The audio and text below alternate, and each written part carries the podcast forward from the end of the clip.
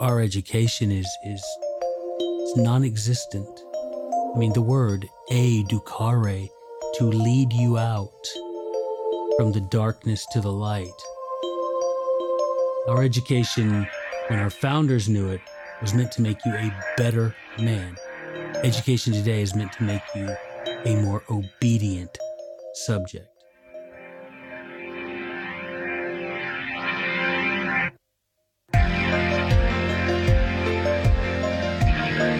Welcome to And If Love Remains. This is Mike Levitt, and I am absolutely thrilled to have in studio today a good friend of mine, um, Dr. Joe Wolverton.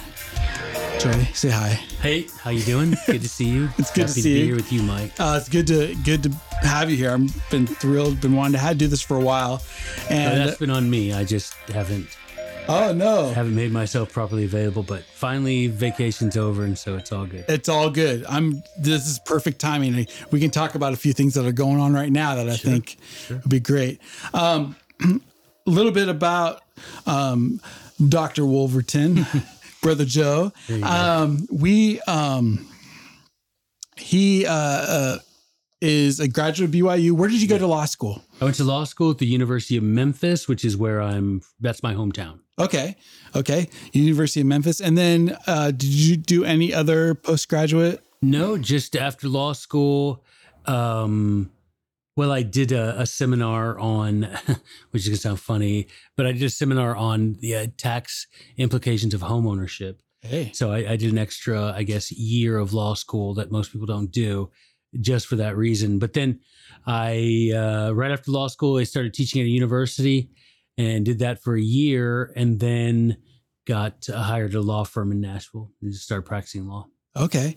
All right. And and uh couple of things he's written a few books. One is on probably the the one of the great books on James Madison. Yeah, that was my first published book was called The Real James Madison.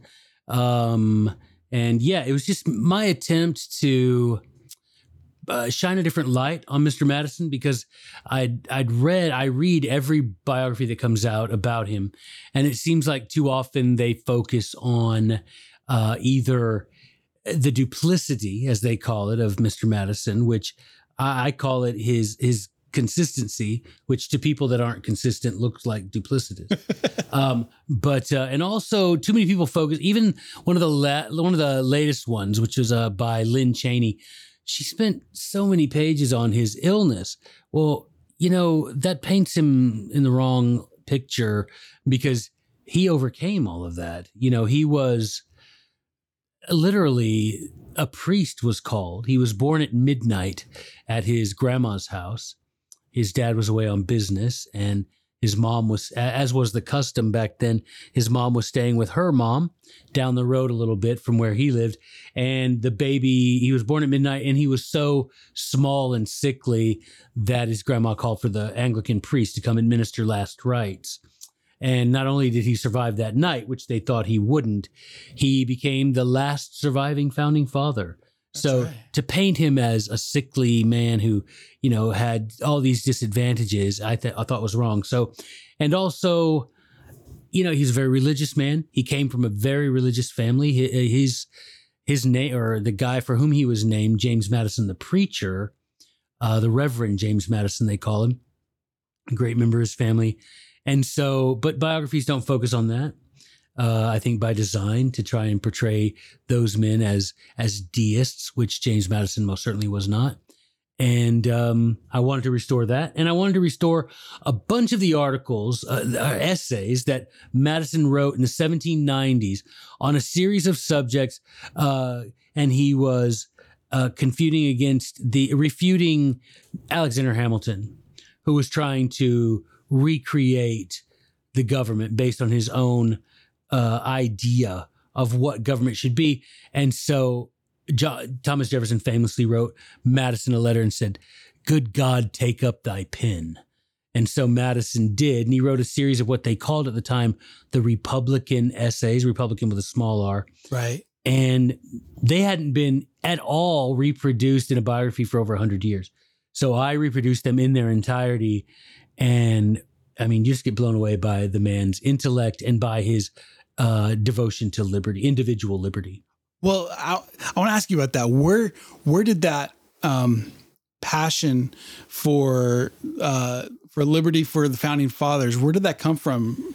In you, for me, yeah, for me, I don't know. That's the question everybody always asks, and I don't know the answer to it. Um, you know, we were talking earlier today um, questions I don't have answers to in my life. But one of them is that I know that I remember being a, a really a young kid, fifth grade maybe, and I was into comic books, and I I I used to buy the um, uh, Thor comic book and Batman and Superman. And So right. I remember the back of one of the comics. They had this thing about cards you could order that were all about the the uh, Revolutionary War. And I, I asked my dad because I, I, you know, by the time I was in fifth grade, my dad's like, if you want to buy extra stuff, you got to do so. So I would mow our neighbors' lawns.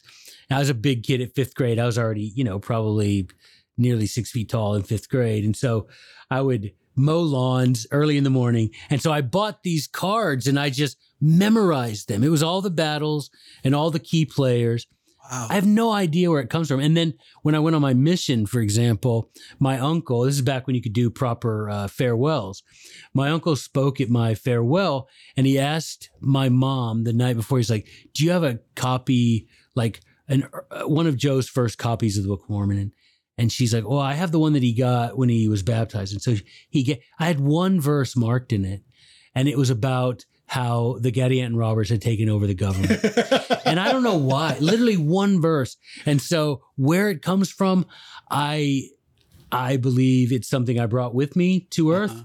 Uh-huh. Um, and so I don't remember not caring. And it's something I remember even in school, my teachers being, you know, how do you know this or why do you care about this and not having a good answer so i, I still don't have well, a think, good answer i think that's a great explanation if not an answer that's a, that's an interesting um, and and and and I say this because not only did you write the book, but you became um, a teacher. You've mm-hmm. you you you've taught this stuff. In fact, one of the greatest accolades um, credits that I can give to you is that I allow you to teach my children. Um, we uh, um, have a small homeschool group here that um, that we invite you to come and, and, teach, and I think you have several groups like that. Mm-hmm. Um, and I think you've you've enjoyed that. Do you prefer that? Oh, I, I absolutely. I taught uh, at a charter school here in Arizona for I guess six years, five years. Um, and I taught as much as I could, and I know that I was uh, sent there for a purpose to find certain people. And so it was good in that way. But I was always um, handcuffed, always prevented from doing certain things. I, an example I always give is when I wrote the original uh, manuscript for the real James Madison, the publisher was uh, insistent that it not be not contain so many religious quotes from uh, Mr. Madison. And one of the ones I snuck in yeah. was when he graduated from Princeton, which at the time was called College of New Jersey, but it's what we call Princeton. His best friend, uh, William Bradford, wrote him a letter and said, James, you're brilliant. You can be anything you want. What are you going to do? And and James Madison, he's uh, what 21. He writes back and he says, you know, I might go into law. I might go into the clergy which back then was really the only reason you'd go to college. Yeah. Right. Unless you're going to be a professor, I suppose. But if you weren't in the clergy or a lawyer, why did you go to college? So he's like, I don't know what I'll do, but w- of all the things I might do, the one thing I'm going to make sure is that whatever I do, my name remains recorded in the annals of heaven. You know, I don't want my name stricken from the book of life uh, that's my most important goal. Sounds like a deist to me. Yeah, exactly. Right. very, very deistic. But, and so that's the sort of thing. And so be, finally, when I made the decision, a very difficult decision financially, above all things, I suppose, was to leave the, the charter school was I'm only going to teach homeschool kids because I can, I, uh, I'm doing education the way the founders did it. You know, James Madison's dad, they were not wealthy people. We were taught to think they're wealthy. They weren't wealthy. They they had a lot of land, but they couldn't put their hands on a lot of cash. So James Madison's dad got with other dads in the area and they hired a teacher. And this teacher taught them about the history of Rome and Greece and uh, they're Latin historians and uh, basic things like that, English history. And um, he was accountable to Mr. Madison, Mr. Taylor, Right. uh, all of these, you know, Mr. Clark, uh, all of these men. He was responsible, and that's the way I wanted it. I wanted to know if I was presenting, offering a a valuable uh, a valuable lesson by whether or not people would pay me to do it. Because as a teacher at a charter school, I'm going to get paid the same every two weeks, whether I'm teaching powerful, inspiring lessons or not. Right. I could phone it in. We could sit there and we could have watched a video every day, and I'm still going to get the same amount of money. Today, if I don't teach something that people want their kids to learn, then I'm going to have to do something else. Well, and having sat in in a few of your classes, it is a unique experience. It's a it's a um and nothing nothing like anything I took in a high school civics Oh, class or a, yeah. nor nor I. You know, I tell the kids that I, I one of the books we read is uh, Algernon Sidney's Discourses Concerning Government, which was known as the textbook of the of the Revolution. It's one of the you know five books that Jefferson Madison said anybody had you had to read to understand America. And um, you know, John Adams said, Jefferson said, as soon as a boy is old enough to understand the written word, that book should be placed in his hands. You know, and so it's one of the books to read. When I was given this, and it's a long story of how I got there, but when I got to the point where uh, it was shown to me that these were the things I was supposed to teach, it took me five years to read discourses concerning government because I didn't understand it. And you, I, you know, I could prove it to you. I have sitting right next to me here on the table the the original copy that I had, and I used a digital copy when that became, you know, uh, available. And it took me five years. It takes some of these kids five weeks. wow. But and you see, that has nothing to do with me. I, I offer them discourses where otherwise they wouldn't know what it was. But the fact that they understand it and, and can read it in five weeks, that has to do with them and with and with God, frankly. Yeah, I I concur. I, I hear what you're saying. Um, you've written a new book, and I want Yeah. to talk a little bit about um, what degree of madness, which is Madison's method to make America states again. Right. Um, and I want to get into this. I think this is a very timely, more timely than probably Yeah. you suspected when you wrote it. That's true. Yep. That's I mean, true. this is a great book. Um, I want to ask you though, kind of more fundamentally, Yeah. your view. Um, I happened to be in your class today, and um, you, you talked about having not having contempt for the founding generation. yeah. Yeah. And there are a lot of views today on the founding vener- generation. Um, part of it is because we're so removed because we don't read Right. Right. um, this stuff. Um, so it, it runs the gamut of almost deification on one end Mhm. Yep. to um, they're nothing but white slaves Mhm. or you know slave, Slave owners. yeah. owners on the other end to um, the Constitution is nothing but Mhm. a um, uh, crony capitalistic way to for Mm-hmm. Yeah. to get the uh, the you know to get to get all the debt paid off and have Mhm. everybody um, uh, make a lot of money on the side. Um, and so and part of it I think is is we when we say the founders because we don't read enough we clump these founders into one big Mhm.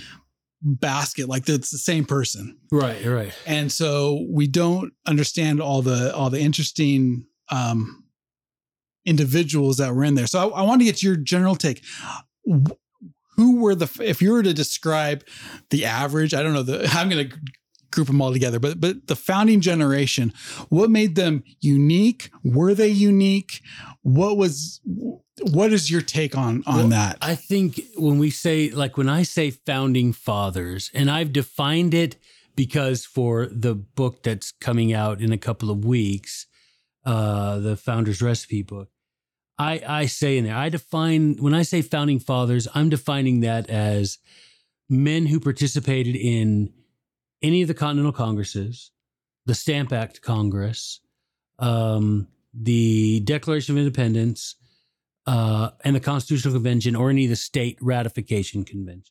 Okay. So to me, I count those, and they overlap, right? Right. Many of them overlap. So there's give or take, and and I could pull up the exact number, but that I used. But in my in my estimation, the way I sort of my taxonomy, there's about 200 men who I call founding fathers. Okay. Now they there are even within that 200 there are what I call the varsity and the junior varsity. Right. There are guys who if I said name a founding father, everyone would say his name.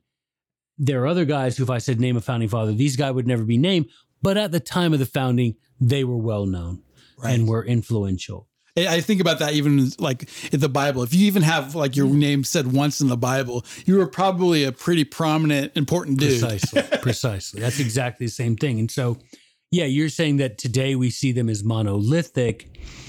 And I can tell you, in my opinion, and having studied it, and it's not just an opinion. I, you know, people like to attack me and say, "Well, you're you're trying to look at this from one angle," and I really am not.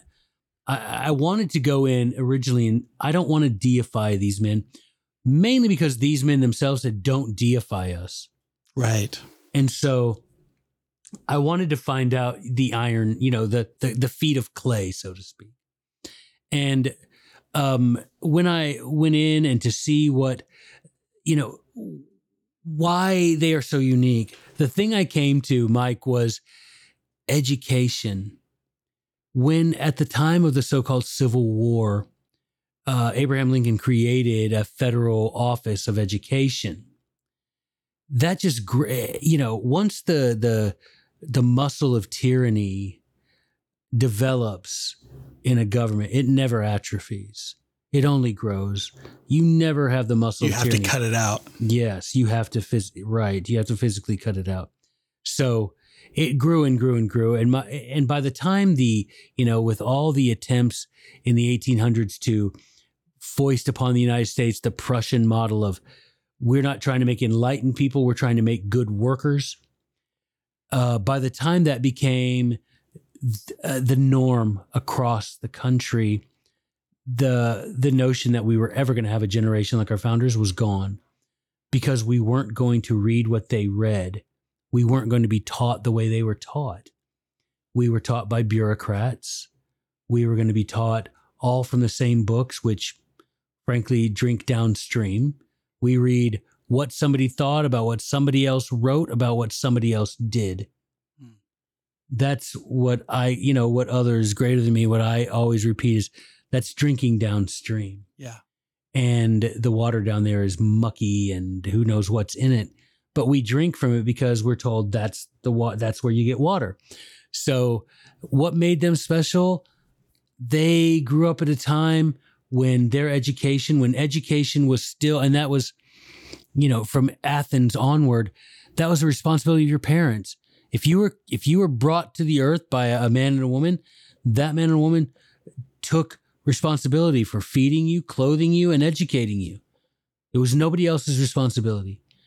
And when that went away, when it went to the point where I'm gonna, the government forcibly takes money from one man to educate giant air quotes the the the child of another Scare quotes. yes air quotes. when that became the norm then we never learned anything that made these men who they were and we didn't learn the truth about who they were i've i've done the experiment in my charter school classroom to because these companies would send me textbooks to use and i would show them this is what the textbook says because i would use only primary and secondary documents and I would show them on the screen so we could all learn and see that it was true and they didn't have to think is Joey lying to us? Is he trying to make us believe a certain way?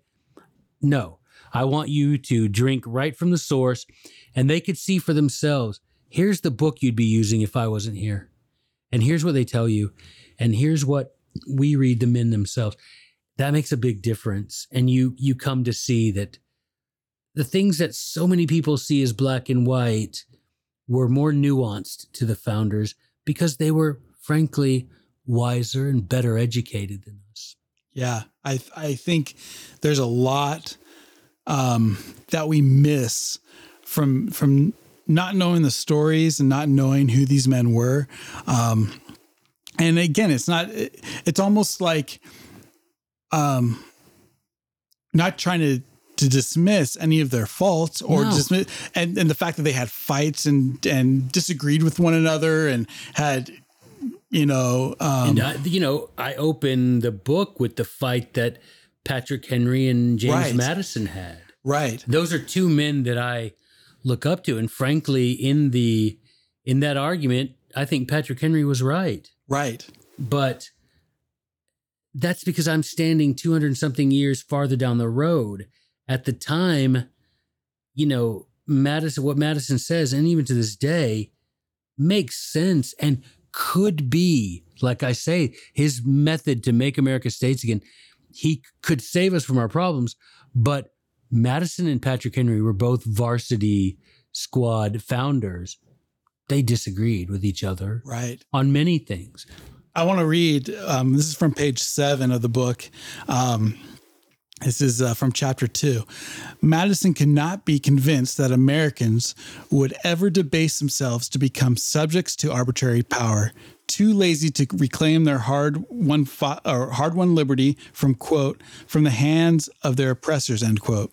These heirs of the revolution would never be brought to a state of quote blind and tame submission to the long train of insidious measures end quote, and res- and would result in an in an all-powerful federal authority and the obligation of the states as sovereign powers. Um, this idea that Madison could not imagine an American people that would um, give up their rights, that would that would see the fact that he thought that the American people would always see through the the the veiled um, uh,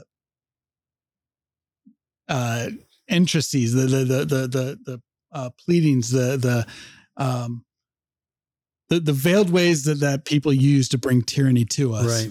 Um, he thought that for sure, according to what I read, that that we would see right through it. Yeah. What what why, where was he wrong, Well, or was he wrong? he he wasn't wrong for his generation.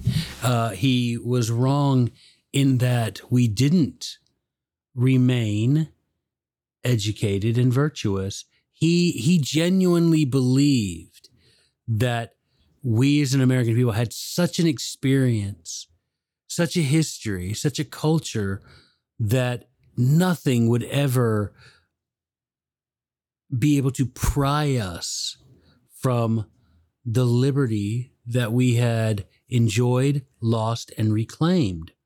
And he he says it in his in in the Federalist. He's like, it's impossible. You know, Patrick Henry is saying this government that you've created in this Constitution will swallow up the liberties of the people and the states. Why did he say that? What were what were his arguments that that the, Patrick Henry? yeah Oh, well, Patrick Henry says you've got nearly unlimited taxing authority. You have got a government that is going to be one system of law for a, such a disparate people. How can you expect to have one set of governing standards from people all the way from, you know, New York to to Georgia. Mm-hmm. How could that be possible? And he said, so you have that. You don't have any overt, any obvious protections for certain liberties. You know, because Patrick Henry was in favor of a Bill of Rights. right And he's he said, so you have unlimited taxing power. You've created another layer of government that has impact on the individual, which we never would have accepted. And he said, you have no overt protections for basic liberty. And he said, that is the recipe for disaster, for ultimately tyranny that saps, as he would call it, the manhood of America. and and what would what did Madison what was his rebuke Like, Madison was what degree of madness? How Right. crazy do you think we would have to be? There's no way, he says in the Federalist, that that Americans would see this deluge of despotism, right? They would not stand out in the rain knowing that the rain was toxic and that the toxic rain was being created by a tyrant and continue to fund the tyrant. But that's exactly what we do. And Madison, he said, that will never happen. And so, and so he says that would never happen. And yet there are, he does give, or, or um, the Constitution gives solutions on when that happens, what we should do. he not the Constitution. See, that's Or- his thing. Not overtly in the Constitution, not explicitly, but he says, "Let me, let's pretend." He says, and he said, "Let's Right. pretend that somehow we've all gone crazy." Here are ways that, even with this Constitution in force, we could still force the federal beast back inside his constitutional cage. He says there are remedies that are powerful, as he called them, powerful and at hand, meaning easily, easily uh, used, easily employed. And those are what I go on in the book, not only to say, so the book, you know, it starts with here's the things Madison said would never happen, and here's the fact that they happened. yeah. And then, but I end the book with there's hope. And the hope is here's what he said. Here's what he said if those things were to happen. Now, yes, he believed they wouldn't, but a wise, as a wise man, he said, let's suppose for whatever reason Americans lose their love of liberty and lose their virtue. Here are the the ways that they can reclaim it. Well, and the first way that we can reclaim it is by buying your book. Um, That'd be nice. Yeah. What degree of madness, Madison's uh, method to make America states again? Where can we find the book at? Uh, Amazon. It's- Amazon? yep, just Amazon. I think it's uh, fourteen ninety nine. All right. like that. Yeah. And then tell me about this new project you're working on, the the Founder's Recipe book. Well, I want to end up really quickly Oh, yeah, with, yeah, the, yeah, with the with the what degree of madness, just to say that when I wrote this was pre-plague, Oh yeah, I wanted Right. to talk about that. Thank you. and yes. that much of the things I say are like these are things we could do. Now it seems like these are things we have to do. Thank you. Yes. And uh, this, in fact, I'm going to set what I was going to say to the side, and I do want to talk about that because I think it's vital for people to know what what if there's a one or two. I said one thing is read your book, Yeah. but what's one or two things that our listeners can take away to say, okay, what can I do? I, I I'm starting to see. I'm starting to feel uncomfortable with governors having unlimited mm-hmm. power to do whatever they want and nobody speaking up and and you know so uh, and, and and a lot of other things that are going on when it comes to riots. I mean, we're seeing we're seeing mayors that are obfuscating their responsibility. and Then we're mm-hmm. seeing the federal government going in Yeah. Yeah. and taking over. Mm. I mean, we're seeing all kinds of really crazy things that six months ago we would have th- th- thought this is the end of the world if we saw it. So if people who are starting to feel uncomfortable are starting to feel like uh, there's some problems that I need to try to solve, what are a couple of things they can do? Okay, the first will probably seem people are going to roll their eyes when I say it because they always do. But after you roll your eyes, roll them back the other way and really close your eyes and think about what I'm saying. The first and most powerful step toward reclaiming our liberty is to restore our personal virtue. We if we are going to have free communities, we must have, as the founders would say it, there is no liberty without virtue. Well, that applies to you as an individual and to us as a country. So if you want to have a free country, you need a free state. If you want a free state, you need a free city. If you want a free city, you need a free neighborhood. If you want a free neighborhood, you need a free home. So then you just apply the word virtue. In order to have that freedom, you must have virtue. It's the as the as the Latins would call it the sine qua non, the without which nothing. Mm-hmm. There is no liberty without virtue. It's one of the little. I have a wristband that all my students end up uh, ordering. It says, you know, it's white for virtue. It says there is no liberty without virtue. Can we can we define virtue a little bit? Virtue, well, it's Because I think that's a word people you think about Yeah. religiously. Like they don't It- think about what that means. Well, virtue, as the founders knew it, it comes from the Latin virtu, which means uh, it's from the same root vir, meaning man. So virtue meant manliness. Now, I know many people out there will be like, "Well, what about if you're a woman?" You know, it basically means courage to do the right thing when it's hard. You know, this morning with your kids and with uh, another family, we read where Algernon Sidney said, you know, the thing that kept Rome free for so long is that people were willing to be virtuous when being virtuous was punished, was nearly impossible.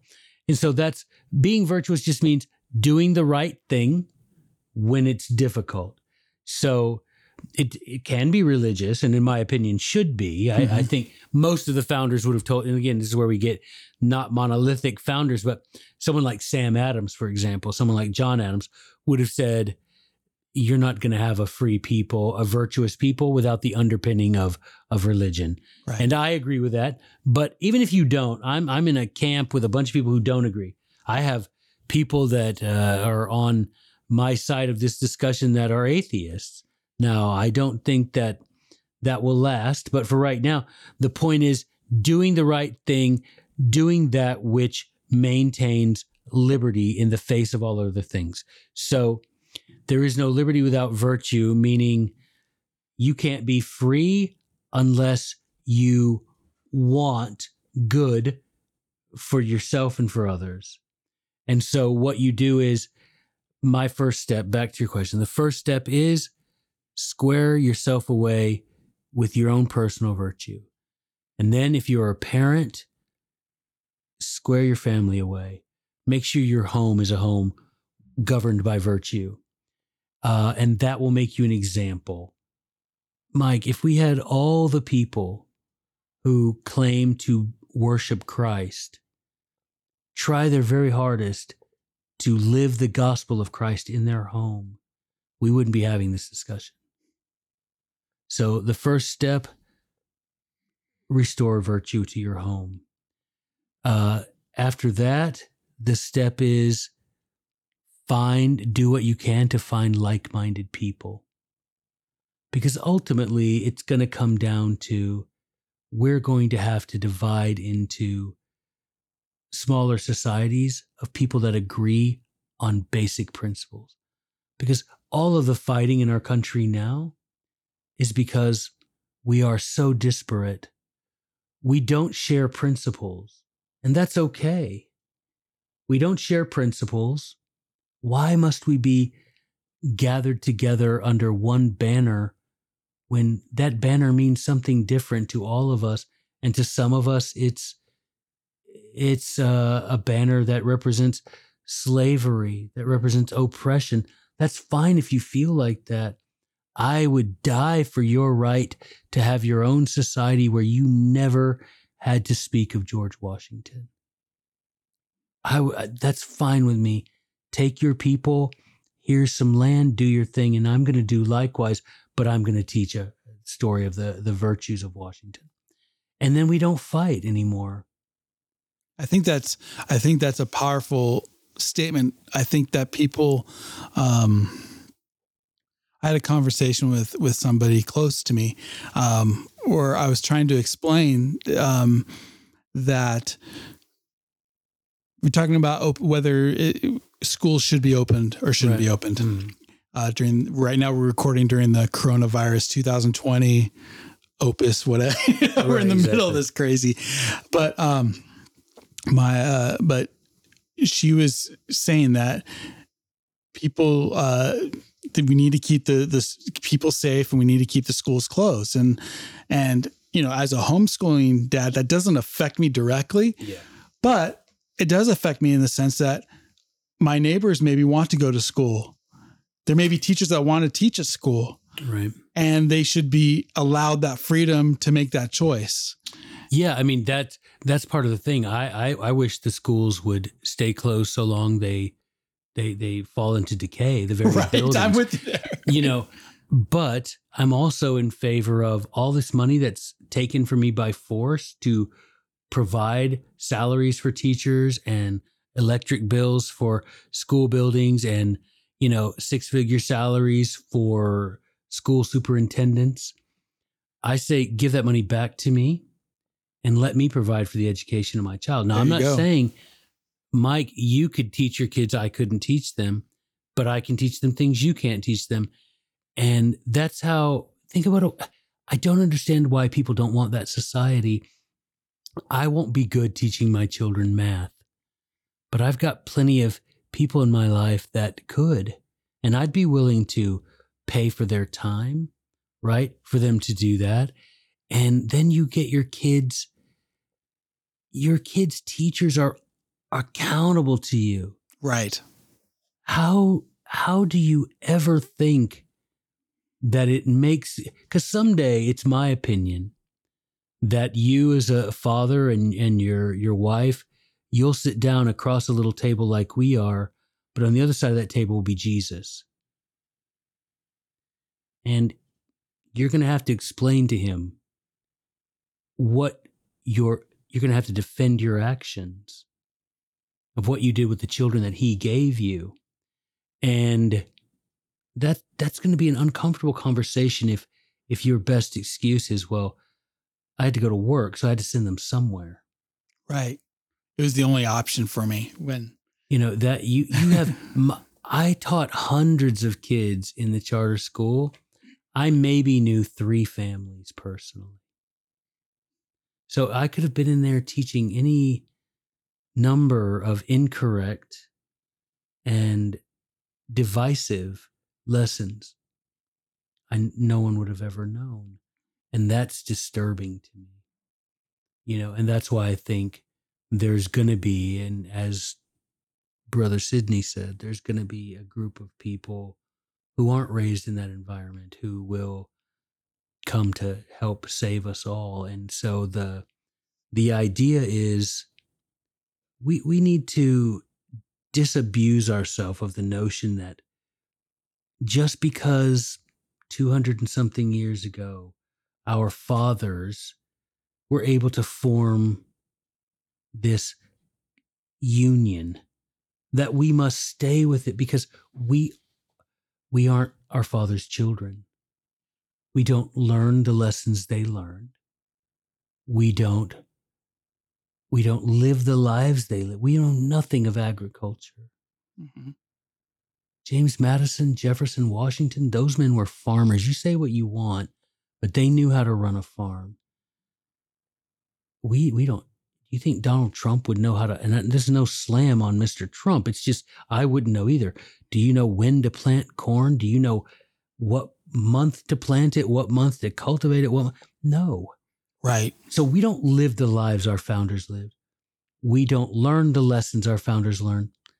We're not, frankly, capable of maintaining this union that they created as we are now. Is it possible to hang on a generation and there arise a generation that can take over and restore and teach and be virtuous enough and wise enough to do that? Maybe. But that's neither here nor there to us because me and you will be gone. Right. But what's important for us is To plant the seeds. there you go. be, get your home squared away, and then go and find like-minded. you know, and people. you've said a word several times that I've heard in other places. Um, restore. yeah, Um, there was the the I've um, heard it um, with you probably four times in this discussion Yeah. alone. Um, I heard it in in um, and I can't remember the gentleman's name. He was a um, another historian talking about um, restoring the meaning of the Declaration, Mhm.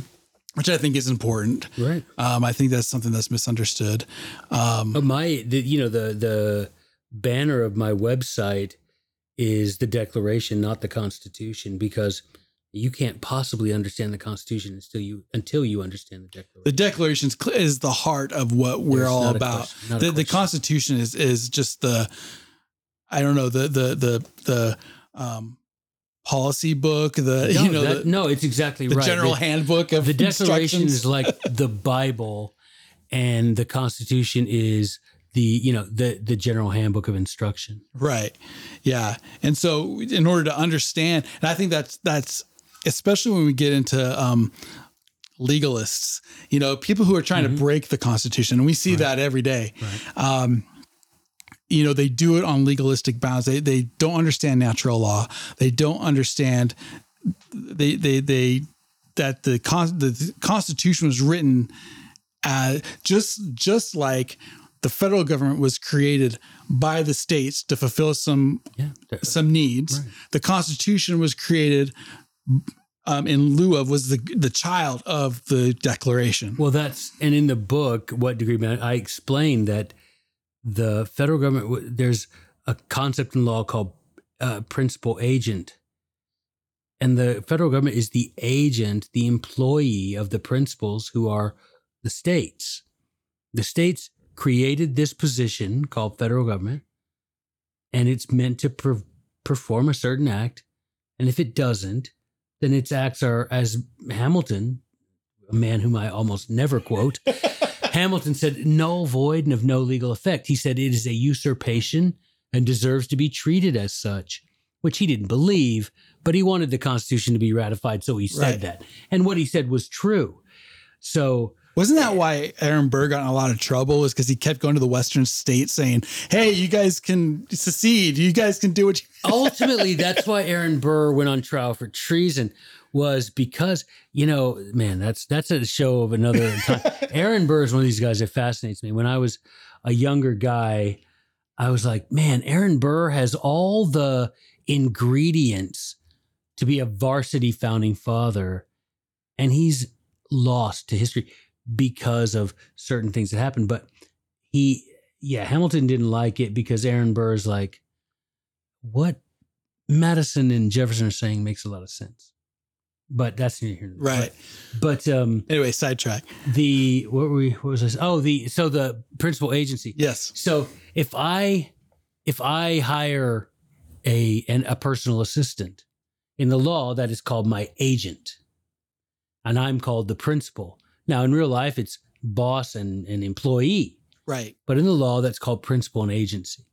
If I, I will have a contract with my agent, and I have I literally have an agent, and he is allowed to book me for speeches on, and I list the topics, and he has to book me in only Marriott hotels, right? And certain, and I never speak on the Sabbath, and so let's say that my agent's name is John. Let's say John books me to speak uh, pro-abortion on a Sunday, Right. staying at a Best Western.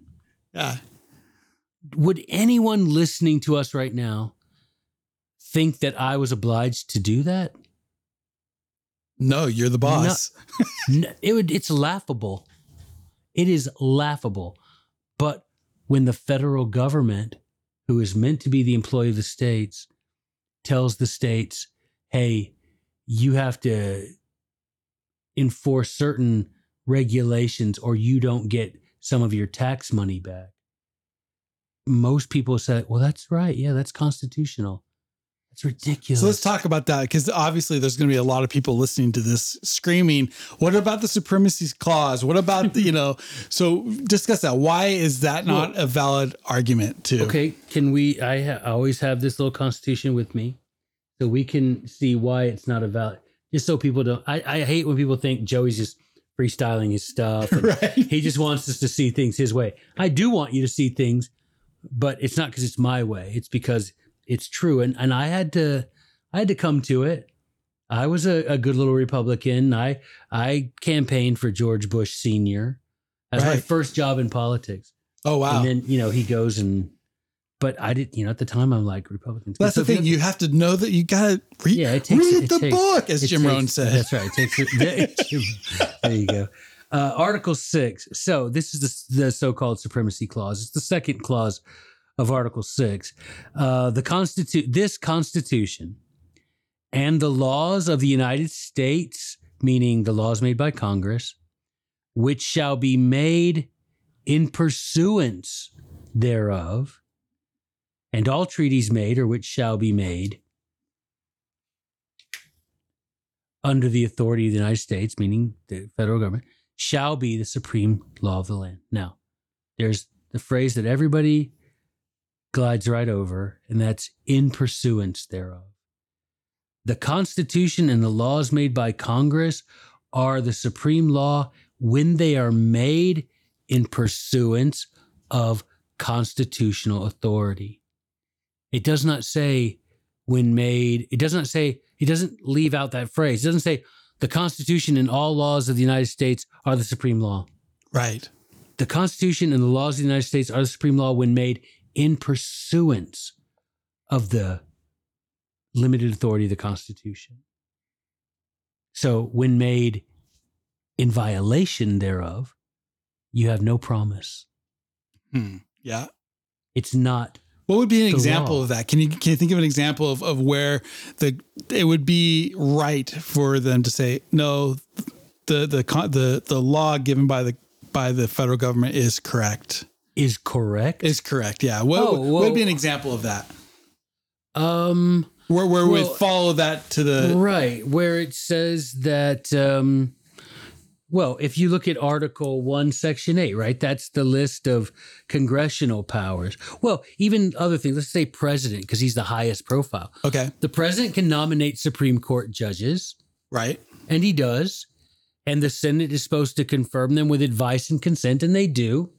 Now it may be a bit more of a circus but that's constitutional. President trump says i want you know judge gorsuch to be uh, a, a supreme court or what what's it kavanaugh i want kavanaugh to be a supreme court justice that's that's constitutionally sound you couldn't say he can't do that so Nevada couldn't come and say no no Right, no no right, no right. we, We're- we we're- don't want kavanaugh right we don't recognize him as part I of mean, I guess they could if they wanted to just leave the union, which is their right. but that But, they wouldn't be constitutionally sound to say to stay within Trump can't nominate Kavanaugh. right that because in here, in Article 2, all you see is you can nominate judges. That's it. So you do, you nominate judges. Now, when President Trump signs an executive order that says bump stocks are now machine guns, that's not constitutional Right. because it's not within the powers given to the president. And so, if we allow the president, the Congress, the Supreme, the Supreme Court can't make. Do you notice what isn't listed in Article Six? The Constitution, the laws of the United States, but what's never listed? Supreme Court Supreme opinions. Court right No, but- but Executive orders. You laugh, but yeah, shouldn't we teach our kids this? absolutely Shouldn't we be te- Do you know, M- Mike? I went to law school and had a whole year of constitutional law. We never cracked open the Constitution. that's shocking When I one of the first days asked if we could read one of the Federalist papers in regard to something we were talking about, the whole class turned on me. They were like, "Dude, let's just get through our stuff. We don't need to." Right? But you notice in here there's no list of executive orders, there's no list of bureaucratic regulations, there's no list of Supreme Court opinions. Do you think for a minute that James Madison, Thomas Jefferson, George Washington, if the Supreme Court made an opinion saying every state must recognize the quote right of same sex couples to be legally married, whether they agreed with that philosophically, there's no way you think that they would be like, I guess we have to do it. I mean, Jefferson made that so clear when he's like, we did not establish a black robed oligarchy. right But do you realize, Mike? You know what? Okay, I gotta stop you right there Yeah. for a second because I think just that one phrase is, I think, will shock a lot of people because they because we live in a world of bossa nova, new wave, everything is new. We don't remember anything past a generation. A black robe. Think that the the founders never thought about this. Like, they never thought that the Supreme Court could overset their bounds, or they never oh, thought that the, the president would would want to act as a king Yeah. you know, or that the legislature would just you know give up. It, I think it's interesting that that these are things that were literally thought about and discussed and argued about. Right, but they knew that from history. They knew that the the, the Praetorian Guard became the de facto electors of the rulers of Rome. Right. They knew that the Star Chamber in England was used to oppress political dissidents. So they had experience from history. They they read history. They knew what to anticipate. But we don't read real history, so we have no idea what to anticipate or why. But yeah, I mean, you think about it. You had a state, even a state like California. California passed an amendment to its constitution saying marriage was the union of a man and a woman. That's right. California, right. the People's Republic of California, passed that. And then five people, 3,000 miles away from Sacramento, five people said, no, it means any two adults. And the next day, every county in California was offering marriage licenses to same sex couples. Mike, one of the famous things that kids love that I say is tyrant's gonna tyrant. It's what they do. The Supreme Court's gonna violate the Constitution. So what? That doesn't matter to me. The the real issue in that is why did those millions of Californians obey the opinion five octogenarians? hmm That's a great question. Well, it's what David Hume says. This is the great mystery of history how the few come to command the many.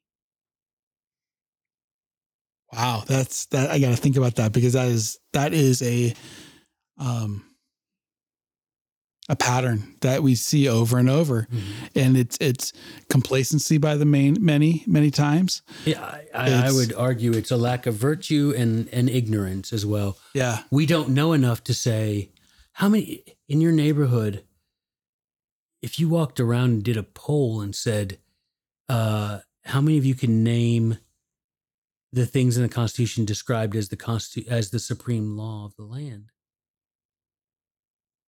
How many people could could tell you five of the actually listed powers of Congress? How many po- could people could Right. tell you which article of the Constitution controls the legislative branch? Oh, right. Yeah.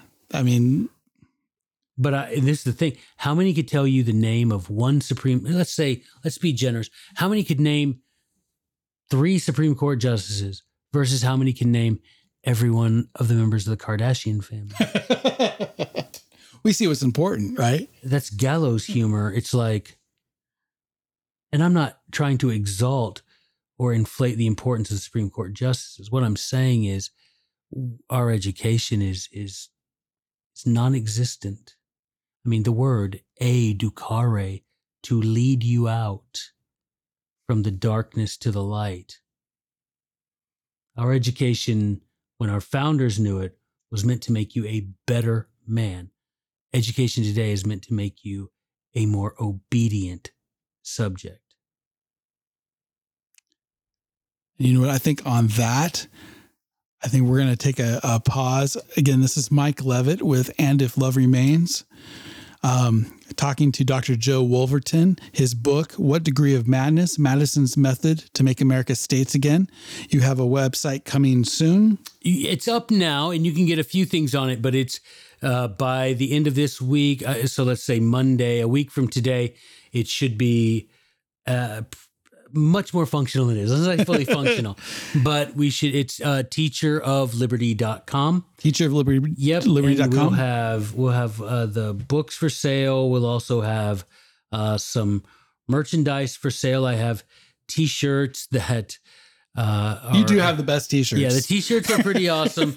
I mean, I've had students send me, you know, I I'll look, I'll go to people's houses and they'll have their family portrait and there'll be some of their kids in these t-shirts. And I'm like, my dad never would have let me wear a, a cheeky t-shirt in our family portraits. But anyway, yeah, that'll always, so teacherofliberty.com and it'll be schedule of classes that I'm teaching and how to get in touch with me and also the books and the merchandise. And uh yeah, the new book, because the new book is coming out in two weeks. The Two weeks. founder's recipe. I just while we've been sitting here got the PDF proof of Oh, thing. So That's I'm exciting. excited about that. Yeah, yeah. And that's a, that's a powerful thing because I know that's a that's a true labor of love. I know for you has been the That's found. literally, Mike. The re. This is going to sound silly to many people, but you will understand what I'm saying by this. That is literally the reason I was put on the earth. Was to produce that book, um, and it's getting close to where. Let's say maybe not put on the earth, period, but certainly the reason I was sent to Arizona Yeah. was to be put in a position to make that and to offer it and now say, you know, there you have it. If you want it, it's there. If you don't, that's fine too. But if you want to raise up your kids to have the sort of wisdom and understanding that our founders had, there you go. Here's a turnkey book where you can help them get a little bit closer. Well, I'm excited to have you again on talk about that book. Um, you can, we can also find you on YouTube. Yeah, Teacher of Liberty on YouTube. I have several videos. There'll be another one uh, available tomorrow uh, on much about much of the things we've been talking about today. Is what the idea of how, what does it mean to be a people? What does that mean? We are a people. You know, we the people. What are you talking about? Oh yeah. what does a people mean and and i'm just gonna again for you who have ears to hear you will hear i'm just gonna present what the men who in, influenced our founders what they taught our founders about what it means to be a people and how it applies to us and how understanding that can help us maybe solve a few of the problems that facing I can't wait to to check it out, and I hope all of you will check out his work. Um, again, Dr. Joe Wolverton, teacher of liberty.com. And this has been And If Love Remains. We'll see you next time. Thanks again.